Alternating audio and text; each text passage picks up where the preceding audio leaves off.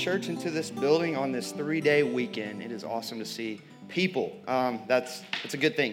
Um, if this is your first Sunday with us, my name's Jamie. I'm one of the, the pastors here. Um, if, if this is your first Sunday with us, or you've been away for the past few weeks, uh, we're currently in the heart of a five week sermon series entitled Crosspoint Together. In fact, this is week three, so we're in the, the dead center of this thing. A vision casting series, not not only meant to get at the heart of what we're after as a church, but also to, to help us get an idea of the cultural air that you and I breathe and the impact that it has on our lives. So, we began this series with, with the following simple yet profound statement a couple weeks ago. The statement is this Everyone everywhere is being discipled. Say that again. Everyone everywhere is being discipled. The question isn't, are you a disciple? The question is, who or what are you a disciple of? Put another way, everyone is a follower of a particular vision of the good life. We all live in a particular place at a particular time in human history, and this place and time are not neutral at all. There are competing visions of what Jesus would define as the good life and what the surrounding culture would define as the good life. And we have a choice to make. We can, we can choose to listen to Jesus, or we can listen to all of those competing voices that call us to follow. I shared this quote a couple weeks ago, probably share it for the entirety of this series. Joe Rigney, professor at Bethlehem College and Seminary up in Minneapolis, says this. He says, We are always becoming who we will be. We are all of us in storied creatures living our lives in a narrative, which means our lives have directions, trends, and trajectories. Right this minute, he says, we are headed somewhere, and sooner or later, we are bound to end up there. Everyone everywhere is being discipled. Each and every one of us are disciples of a particular vision of the good life. And the question that begs to be answered is this Would, would, Jesus, would Jesus agree with your definition, with my definition of the good life? As followers of Jesus, if that's you, it's incumbent upon us to take our cues from Jesus, to look to Jesus and how he describes the good life instead of taking our cues from the culture that surrounds us the tension between these competing visions of the good life and the narrative surrounding them is what I've referred to for the past two weeks as the contested space. I don't know if you realize this or not. I've been talking about it for the past couple weeks. So if you've been here, you've heard this. But, but you and I just might live in the most contested space that the world has ever known the perfect cultural cocktail of moralism and suburbanism, beckoning us with the same words Jesus spoke to his disciples follow me. The voice of moralism calls us to a life of performance in an effort to earn God's favor and love. It's a nasty, vicious monster that's been lurking around the Bible Belt for years, declaring there are good guys and there are bad guys, and God loves the good guys, so be a good guy and God will love you. The monster of moralism loves to watch you dance between the two extremes of pride and despair. Pride when you think you're doing enough to impress God, and despair when you feel like you're failing. And then there's the cultural giant of suburbanism. I won't call suburbanism a monster because, unlike moralism, suburbia can be redeemed. But I will call suburbanism quite possibly the greatest cultural giant standing in the way of the gospel in our context. Again, another quote that I've shared the last couple of weeks. Jared Wilson, in his book, The, the Imperfect Disciple, he says, I think the spirit at work in the suburbs tends to smother the Christian spirit.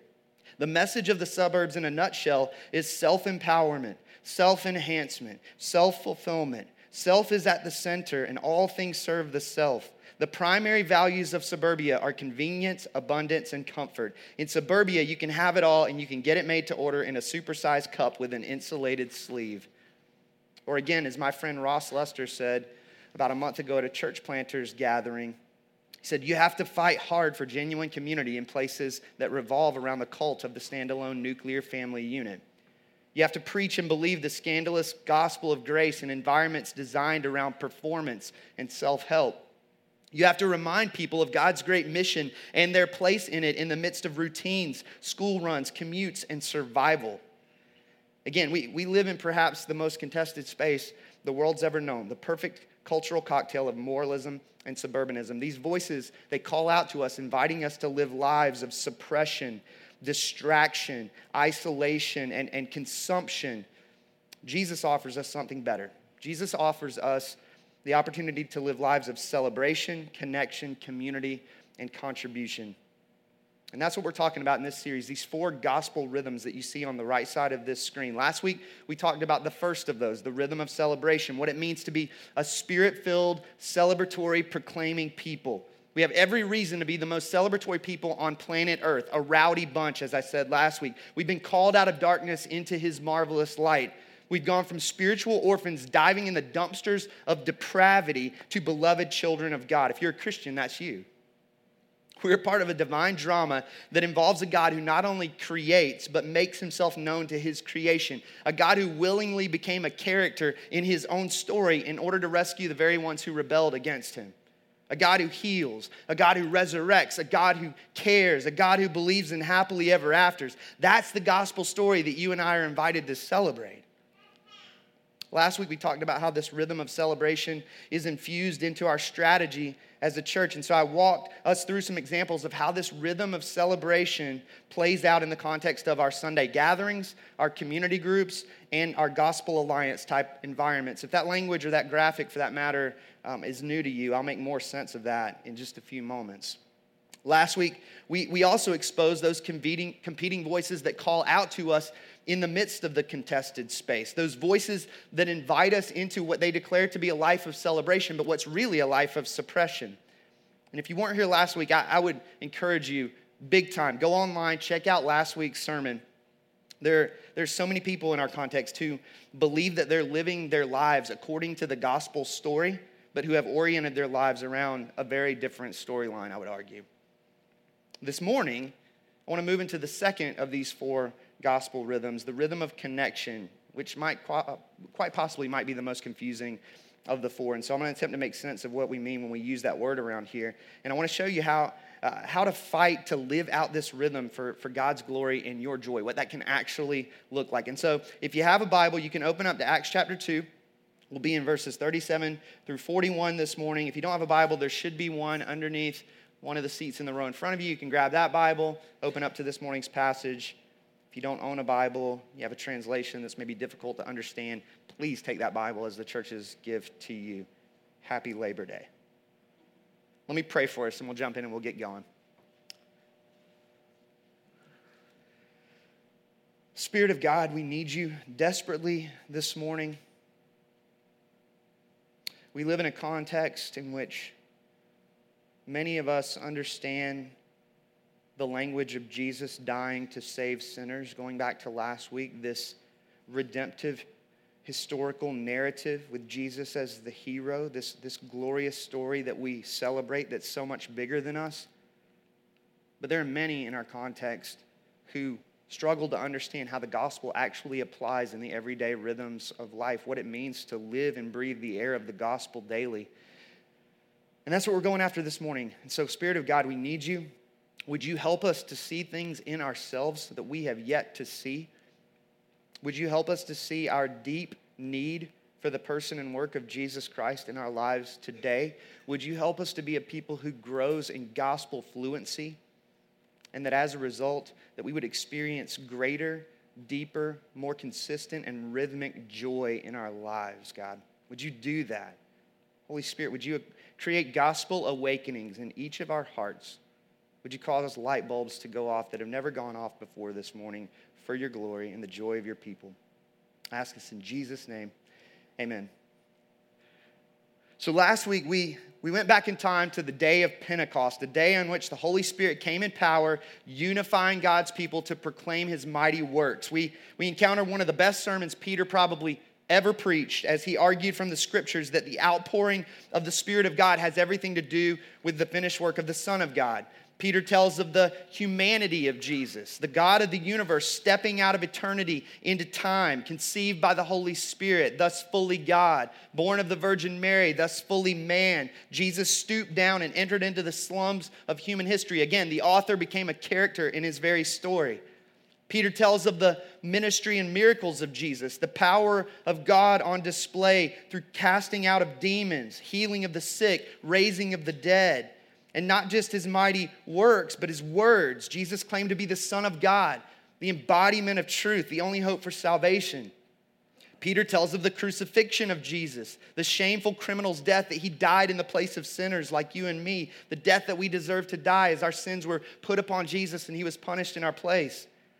Peter tells of the resurrection of Jesus, his bursting forth from the grave in triumph, slaying the darkened dragons of Satan, sin, and death.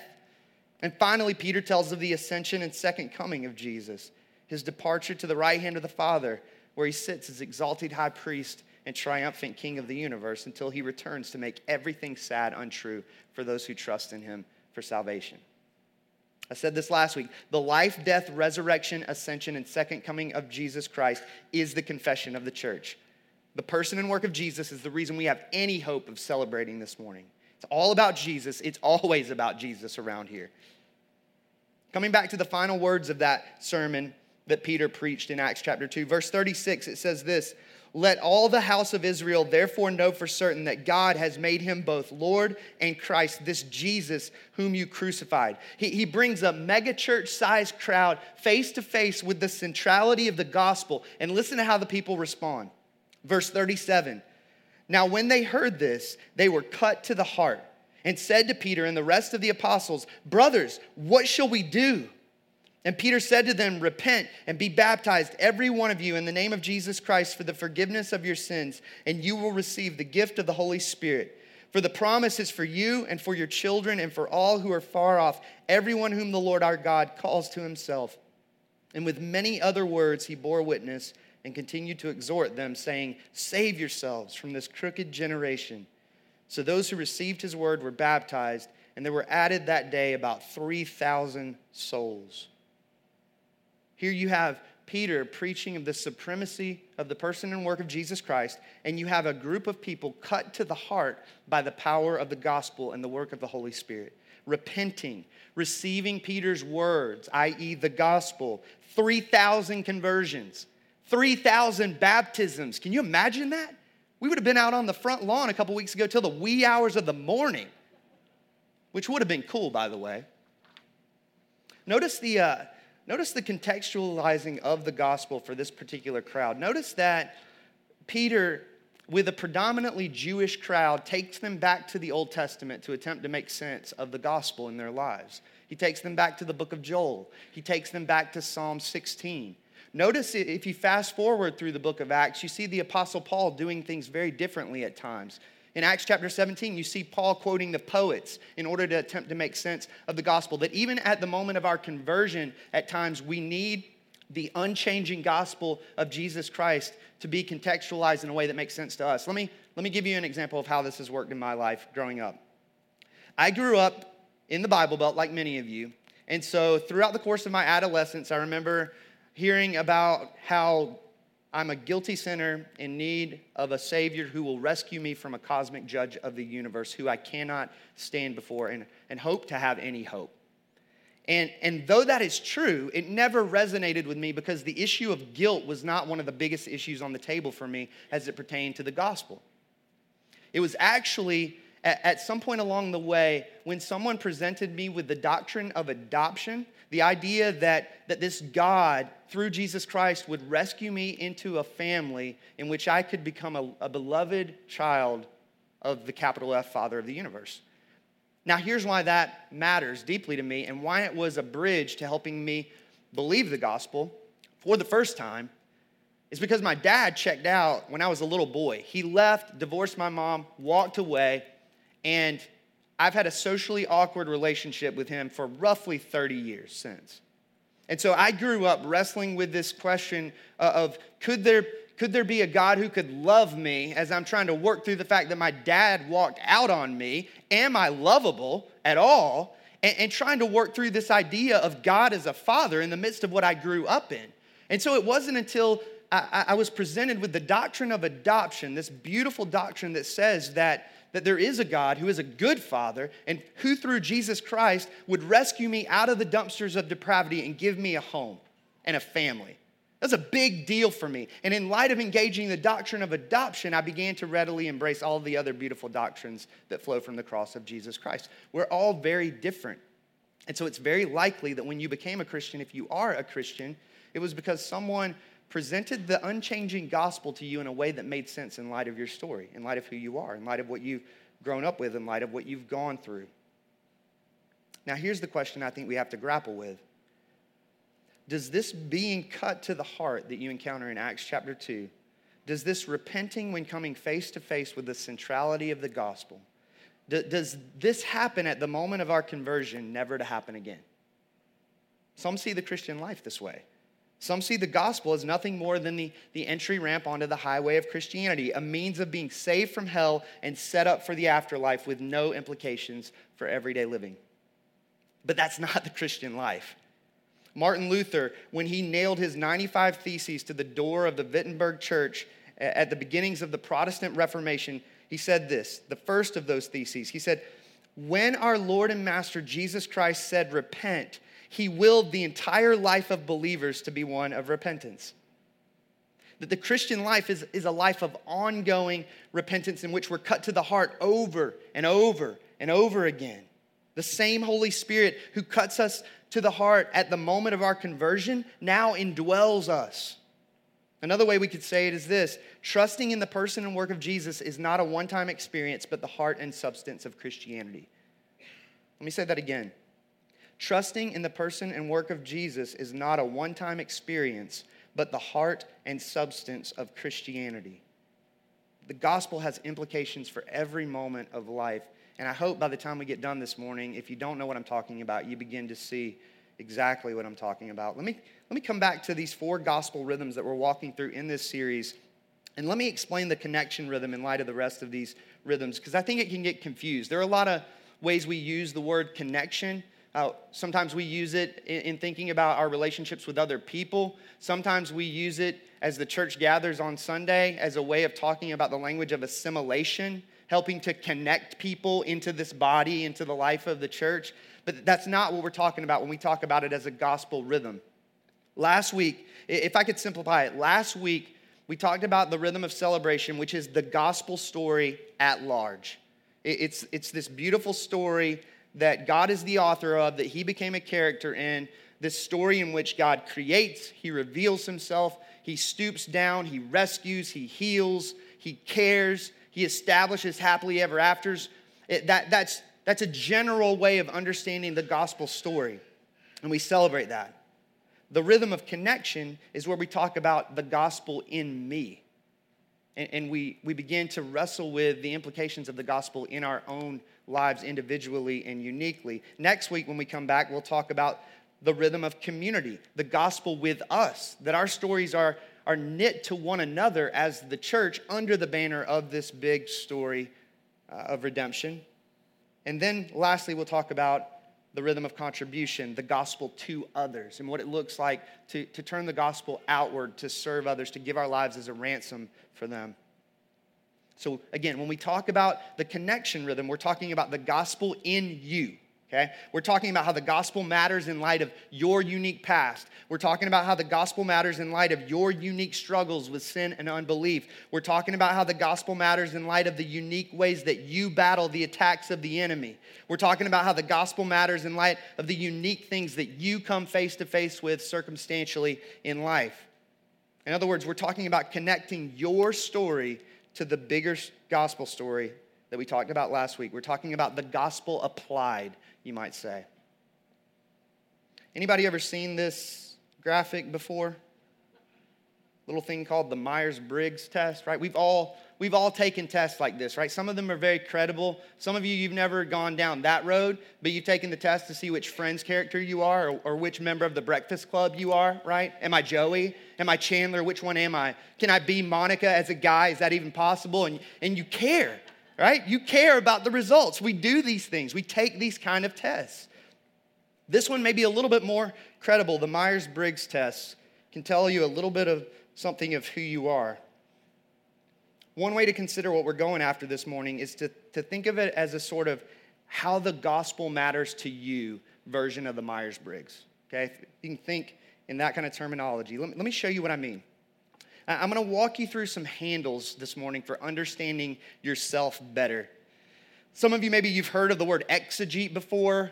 To exegete a passage of scripture is simply to extract to draw out of the Bible what's there rather than reading into the Bible our circumstances, our experiences. And so, good biblical exegesis is drawing out of the scriptures what's actually there. Let me say it this way as it pertains to this morning. I know a lot of people who have spent their lives exegeting their Bibles who have rarely, if ever, exegeted themselves. A life spent drawing out of Scripture what's there, but never drawing out of ourselves what's there. And thus, we miss the beauty of the gospel in the everyday rhythms of life because we don't know how the gospel speaks into our lives, particularly and uniquely. The connection rhythm.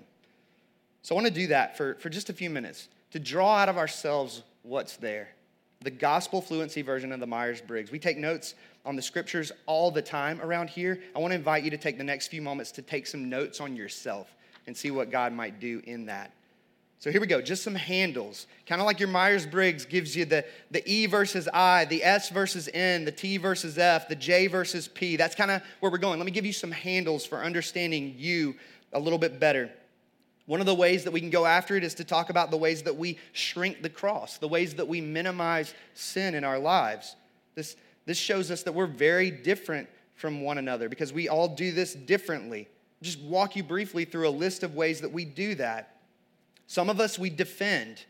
The declaration of those who defend is I find it difficult to receive feedback about weaknesses or sin. When confronted, my tendency is to explain things away, talk about my successes, or to justify my decisions. As a result, I rarely have conversations about difficult things in my life. Some of us pretend. The pretenders declare, I strive to keep up uh, appearances and maintain a respectable image. My behavior to some degree is driven by what I think others think of me. I also do not like to think reflectively about my life. As a result, not very many people know the real me. I may not even know the real me. And then there are those who hide. The declaration of, of those who hide is I tend to conceal as much as I can about my life, especially the quote unquote bad stuff. This is different from pretending in that pretending is about impressing, hiding is more about shame. I don't think people will accept the real me. And then there are those who blame shift, like our first parents in the garden, as Adam declares, Eve made me do it, and Eve declares, the serpent made me do it. If I can just pass the buck any way I possibly can. Those who minimize sin by blaming declare, I'm quick to blame others for sin or circumstances. I have a difficult time owning my contributions to sin or conflict. There's an element of pride that assumes it's not my fault and or an element of fear of rejection if it is my fault. Then there's downplaying, which says I tend to downplay sin or circumstances in my life as if they are normal or not that bad. As a result, things often don't get the attention they deserve and have a way of mounting up to being overwhelming. And then there's exaggerating, which says I tend to think and talk more highly of myself than I ought to. I make things, good and bad, out to be much bigger than they are usually to get attention. As a result, things often get more attention than they deserve and have a way of making me stressed or anxious. When you think about that list, what, is, what does that look like in your own life? What does minimizing sin look like for you personally? In other words, in, in which of these ways are you most likely to shrink the cross, so to speak? And already, the room has become unique because we could divide ourselves into six categories, and there are probably more just with respect to this one handle on understanding how the gospel works in our lives. Another way that we're very different from one another is in regard to what I'll call the Jesus plus formula in our lives. We embark on self salvation projects when we fail to see Jesus as our only hope of redemption. It's not that we don't think Jesus is our Savior, it's that we think we need Jesus plus something else in order to find validation and satisfaction. And the danger is that something else tends to become a functional savior for us. And it's either oftentimes ourselves or an idol. That something else attempts to displace Jesus as our ultimate redeemer. That something else becomes our functional source of righteousness, you might say, and satisfaction apart from Jesus. It's, it's adding to what Jesus has done on the cross when we're not resting in the righteousness that comes from God in the gospel, we will make something our functional source of righteousness. We will trust that person or thing rather than Jesus to build our reputation and give us a sense of worth, a sense of value. Let me just give you a, a handful of examples. There's job righteousness, which declares God helps those who help themselves. If I, I, if I work hard, God will reward me. There's family righteousness. If I just do things right as a parent, I will be accepted by God, others, and myself. There's theological righteousness. I have good theology. Of course, God is pleased with me. There's intellectual righteousness. I am better read, more articulate, and more culturally savvy than others, which obviously makes me superior. There's schedule righteousness, which declares I am self disciplined and rigorous in my time management. Thus, God is pleased with my stewardship of time. There's flexibility righteousness, which is on the other end of the spectrum and declares in a world that's busy, I'm flexible and relaxed, man. I always have time for others. God appreciates my laid back demeanor. There's mercy righteousness. I care more about the poor and disadvantaged than other people, and this makes me better in the eyes of God. There's legalistic righteousness, which says, I don't drink, smoke, chew, or date girls who do. God is pleased with my moral convictions. There's financial righteousness, which says, I manage money wisely and stay out of debt, so God must think highly of me. There's political righteousness, which says, if you really love, my, love God, you'll vote for my candidate. There's tolerance righteousness, which says, I am open minded and charitable toward those who don't agree with me. In fact, I'm a lot like Jesus that way. We're, we're talking about anything that gives a sense of being good enough or better than others. These sources of functional righteousness, they disconnect us from the power of the gospel. They allow us to find righteousness in what we do instead of honestly confronting the depth of our sin and brokenness. And furthermore, each of these sources of righteousness is also a way of judging and excluding other people at the heart. When we rely on them, we implicitly elevate ourselves and condemn those who aren't as righteous, quote unquote, as us. In other words, finding righteousness in these things leads into more sin, not less. Let me give you another handle Another of the ways that we're different from one another is in regard to the good things that we make ultimate in our lives. We were created to worship. And what that means is that we will either worship the uncreated God or we will worship some created person or thing. We can't help ourselves. We cannot eliminate God without creating God substitutes. Idolatry is not some rare sin among primitive people. As Calvin said, the heart is a perpetual factory of idols. We just pump one after another out. And by the way, whatever we worship, we will serve, for worship and service are inextricably bound together always. Let me give you some helpful questions to ask in identifying idols in your life. And th- these are just a handful of questions. There are more that we could wrestle with. Here are just a few. What is my greatest nightmare? What do I worry about most? What, what if I failed at it or lost it would cause me to feel as though I do not want to live anymore? What keeps me going? What do I rely upon or comfort myself with when things go bad or get difficult? What do I think most easily about? What does my mind go to when I am free? What preoccupies me? What prayer, if unanswered, would make me seriously think about turning away from God? What makes me feel the most self worth? Of what am I most proud in life? What do I really want and expect out of life? What would really make me happy? I think sitting with these kind of questions this week could be one of the greatest homework assignments that we've ever done as a church. What are some common themes that you see as you as you sit with these types of questions? What things tend to be too important in life?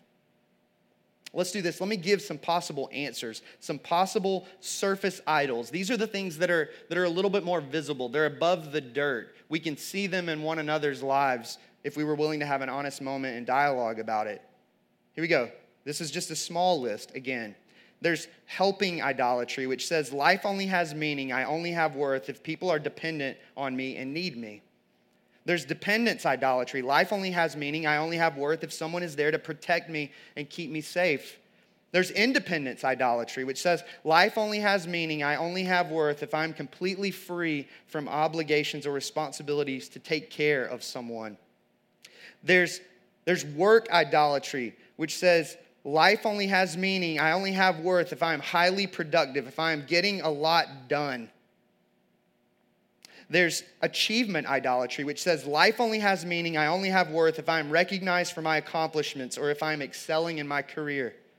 There's materialism idolatry, which says life only has meaning, I only have worth if I, if I have a certain level of wealth, financial freedom, and very nice possessions.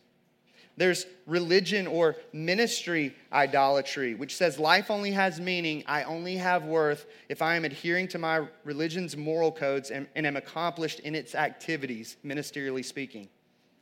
A lot of pastors commit that one, by the way ministry idolatry. There's irreligion idolatry, which says life only has meaning. I only have worth if I feel I am totally independent of organized religion with all with a self-made morality. There's individual person idolatry, which says life only has meaning. I only have worth if this one person is in my life and is happy there and or happy with me. There's racial or cultural idolatry, which says life only has meaning. I only have worth if my race and culture is ascendant and recognized as superior. And we're not just talking about ethnicity here.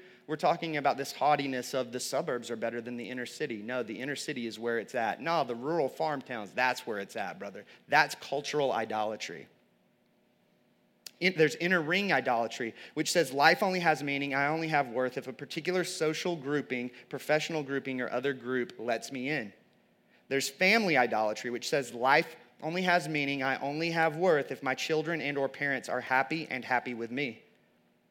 There's relationship idolatry, which says life only has meaning. I only have worth if Mr. or Mrs. Right is in love with me. There's suffering idolatry, which says life only has meaning. I only have worth if I'm hurting or experiencing problems because only then do I feel noble and worthy of love. Only then am I able to deal with guilt. There's ideology idolatry. That's a hard one to say which says life only has meaning. I only have worth if my political or social cause or party is making progress and ascending in influence or power. And lastly, but not exhaustively to the list, there's image idolatry, which says life only has meaning. I only have worth if I have a particular kind of look or body image. And on and on and on we could go. And, and here's the crazy thing that's just the stuff on the surface. That's just the stuff that we see. Those are the more concrete and, and specific objects and subjects above the dirt, so to speak spouse, career, possessions, good things that we make ultimate because those good things are attached to deeper heart level motivational drives. What we refer to around here as root idols, those things below the dirt. Things like approval, comfort, power, control, they tend to work through those surface idols. Approval is all, all about love. Life only has meaning. I only have worth if I am loved and respected by fill in the blank. Power has to do with status. Life only has meaning. I only have worth if I have power and influence over other people. Comfort has to do with freedom. Life only has meaning. I only have worth if I have this kind of pleasure experience or a particular quality of life. Control has to do with security. Life only has meaning. I only have worth if I'm able to get mastery over my life in the areas of, and you just fill in the blank with whatever that is. You begin to see how the dots start to connect from root to surface. If you, if you struggle with a root idol of approval, it can manifest itself in a surface idol of just about anything. Let, let, me, let me explain how this works. Let me give a couple of examples, okay? Image idolatry at the surface can be driven by a root idol of approval. I must be loved and respected by blank, and thus I must have a particular kind of look. The overemphasis on image is what we all see, while the deeply rooted approval idol may go unnoticed. Now, let me give you another one. Family idolatry at the surface can be driven by that same root idol of approval. I must be loved and respected by blank, and thus I must be recognized for my good parenting. The overemphasis on good parenting, that's what we all see, while the deeply rooted approval idol may go unnoticed. Now let's come back to that same surface idol of family and connect it to a different root idol. Family idolatry at the surface can also be driven not just by a root idol of approval, but a root idol of control. I must be able to get mastery over my life eh, with, with respect to my kids, and thus, you see how it works? We're all very different from one another. Let me give you one final handle on understanding how the human heart works with respect to religion, irreligion, and the gospel. One more example of how we're all very different from one another. For some of us, when we're not believing the gospel, we tend to revert to religion, to moralism. I trust in my own ability to obey God and be accepted by Him. For others of us, when we're not believing the gospel, we tend to revert to irreligion, relativism. I decide my own truth and meaning inside, uh, in this world, outside of God.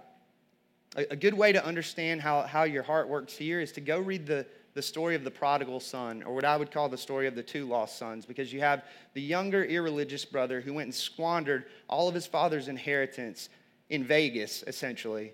And then you have the older religious brother who stayed really close to daddy's hip and did everything he was supposed to do in terms of checking all the boxes and got angry when dad threw a party for the younger, irreligious brother who found his way home by God's grace.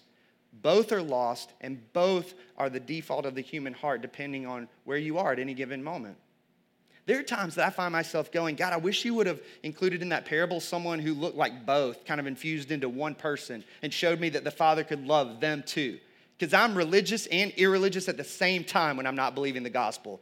It's kind of sick. And maybe you know what I'm talking about. Maybe you're that person. You're like, couldn't we have had a third son that was a little bit more jacked up than the two that are in the parable? Because that's me. Now I'm going to do something really crazy. Let, let me give you my Myers Briggs results, spiritually speaking. If I had to assess myself today, here's what my results would look like. And they would probably be dif- different tomorrow because we are not static characters in this redemptive story. We're dynamic, changing characters every day. Even every moment, you could argue these results could look different. We're human beings, after all. So here you go. Here's my spiritual Myers Briggs test results. As it pertains to minimizing sin, I'm a defender and a blamer. You can ask my wife. I can lawyer the best of them in order to get myself off the hook. I will defend myself to the grave. And, and, and, I will blame anybody and everybody so that I don't have to stare my own sin in the face. That's me. Nice to meet you if we haven't met yet. As it pertains to functional saviors, theological and intellectual righteousness are my vices. And so I really like to believe that it's Jesus plus all of the theology books that I've read that are sitting in my study. And if I'm honest, I want you to see them. I want you to come by, by my house sometime and look at all the books I own. As it pertains to surface idols, achievement and image idolatry are high up on the list for me. I want to achieve, I want to succeed, I want to be seen a certain way by people. And you begin to see how it works when you see the root idol that makes its way into my results the root idol of approval. I care deeply about what people think about me. Now, here's the crazy thing in everything that we've just gone over in the last 20 minutes or so, here's what didn't come up the fact that my dad did walk out on me when I was a kid, that I've always felt like I didn't measure up. I mean, he must have walked out for a reason, right? What, what also didn't come to play in this is how the devil attacks me uniquely. Go read C.S. Lewis's Screwtape letters and, and have your eyes open to the fact that Satan and his army of darkness loves to attack in very unique, form fitted ways. We haven't even gone there this morning. You want to go there, go back to the Everyday Gospel series and listen to a sermon entitled Prone to Wander, and you'll begin to see even more of what we're talking about in its fullness. What you see on that screen is the diagnostic part of the connection rhythm. It's knowing ourselves better so that we can connect our unique stories to the bigger gospel story that we celebrated last week. So, how, how does the gospel speak into what you see up on that screen? Well, the gospel declares that I've got all the approval that I could ever want or need in Jesus Christ. I'm God's beloved Son with whom he, He's well pleased. I've been brought out of the dumpsters of depravity and adopted into the home of a loving Father, as I said before. Not because I've impressed Him or anyone else with my achievements in life, not because I've impressed Him or anyone else with my image. There's no amount of plaid in the world to impress God. There's no pair of vans that's cool enough to impress the divine. There just isn't. I'm God's beloved son with whom he's well pleased. Not because I've read through a systematic theology book or two from cover to cover. Not because I know big words like hermeneutics and eschatology. I'm God's beloved son with whom he's well pleased because of Jesus Christ and what he's done for me. And he said, It is finished. Jesus lived the life I could never live an impressive, sinless life. Jesus died the death that I deserve to die, a criminal's death. Jesus took my sin and gave me his righteous record, and thus God can look at me and declare me his beloved son, and I can call him a father.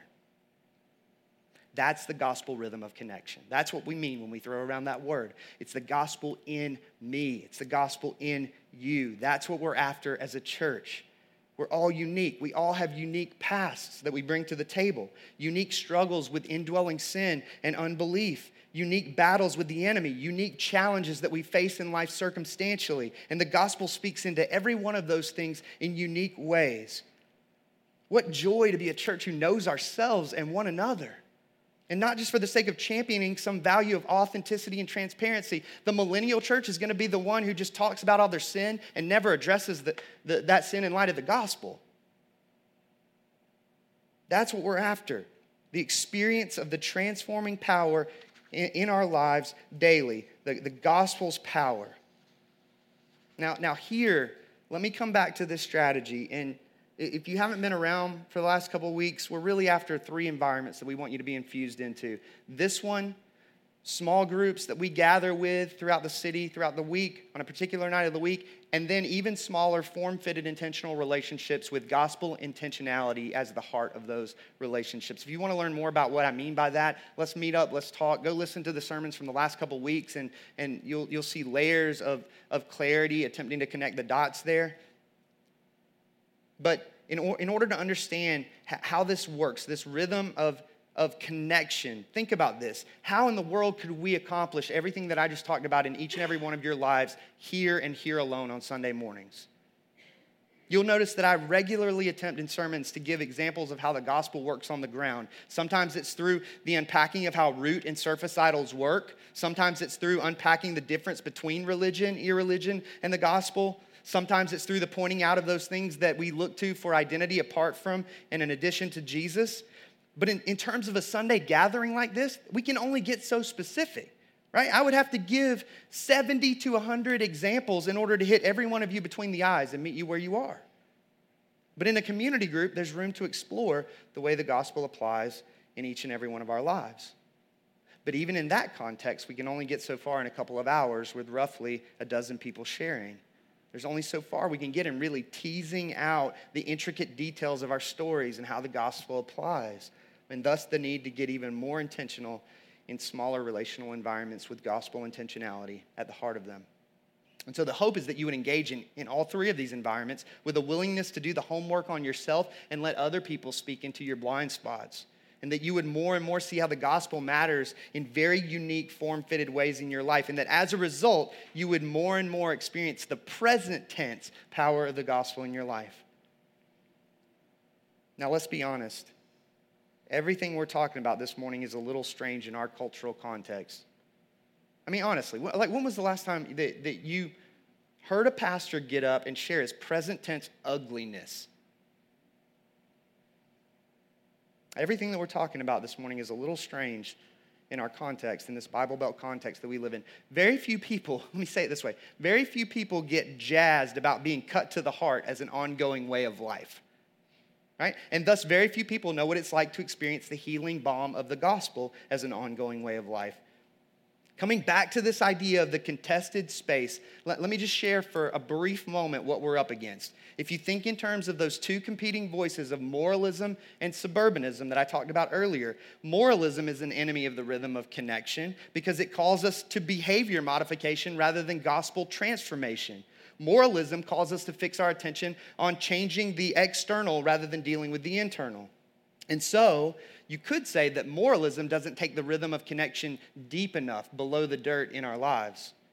Suburbanism, on the other hand, is a barrier to the rhythm of connection because it distracts us from slowing down long enough to consider the implications of the gospel in the rhythms of the everyday life.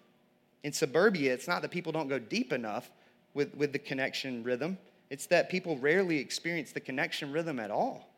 Suburbia offers us the perfect cultural excuse to do everything we can to keep from being cut to the heart. We're just so busy. We're just so distracted by a dozen different things at any given moment. And if we're honest, we're happy to be busy and distracted all the time. Self reflection, even in the name of growth in the gospel, can be terrifying. What if you really knew yourself? What if you really knew what made you tick? What if you really knew how your past is shaping the way you think, feel, and make decisions in the present? What if you really knew what the yet to be sanctified parts of you really look like? Right? Netflix, man, that's a blessing. Electronic devices, those are a blessing. Our kids' extracurriculars, those are a blessing. They keep us from having to slow down long enough to sit with ourselves. And to be crystal clear, demonizing Netflix is not the answer, nor is demonizing our electronic devices or our kids' extracurriculars. We're so good at running from those silent moments of self reflection that we could probably do it in a monastery. As a church, our goal is not just to grow in our understanding of the bigger gospel story going back to last week, our goal is also to grow in our understanding of ourselves and our deep need for the gospel in any given moment of life. Jeff Vanderstelt, his book Gospel Fluency, he says it this way again. I would champion this book to you if you want to understand where we're going as a church. I'll help scholarship it for you if you need the financial assistance. He says this He says, We all face struggles and battles, sometimes from enemies we can't even see. We hear lies and accusations. We struggle with temptations and we are often deceived. We hear words that were spoken over us when we were younger, echoing in our hearts in ways that don't breathe life to our souls. We look at our present situations and wish they were better. And many of us face uncertain futures that without God cause us to lead lives of anxiety, worry, and fear. We all need help because we can come up with plenty of reasons not to believe, not to hope, and not to trust in God's word and work for us. He goes on to say, we need the gospel and we need to become gospel fluent people. We need to know how to believe and speak the truths of the gospel, the good news of God, in and into the everyday stuff of life. In other words, we need to know how to address the struggles of life and the everyday activities we engage in with what is true of Jesus, the truths of what he accomplished through his life, death, and resurrection, and as a result, what is true of us as we put our faith in him. The gospel has the power to affect everything in our lives. So the question is do you want the gospel to affect everything in your life? There's a reason that the gospel's been reduced to nothing more than a, a past and, and future tense power. The good news that gets you into the family of God and sets you up for the afterlife. It's because experiencing change at a heart level in the present can be painful. It's called being cut to the heart for a reason, right? To be cut is redemptive, but it also requires some bleeding. But if the Bible tells us anything, it's that on the other side of crucifixion is resurrection. On the other side of every spiritual incision is a newfound peace. That the more we grow in understanding our particular need for the gospel, the more we grow in a deeper love and appreciation for who Jesus is and what he's done for us.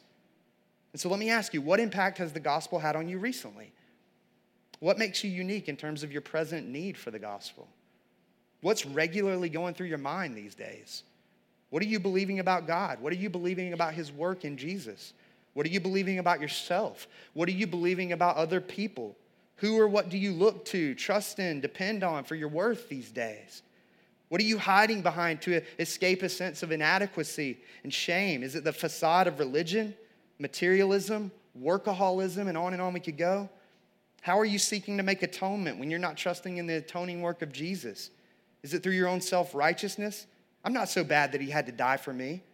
Or is it through your own self loathing? I'm not so loved that he was glad to die for me. Who or what do you get most excited about? Who or what has most captured your affections? Why is it that he or she or it has captured your heart?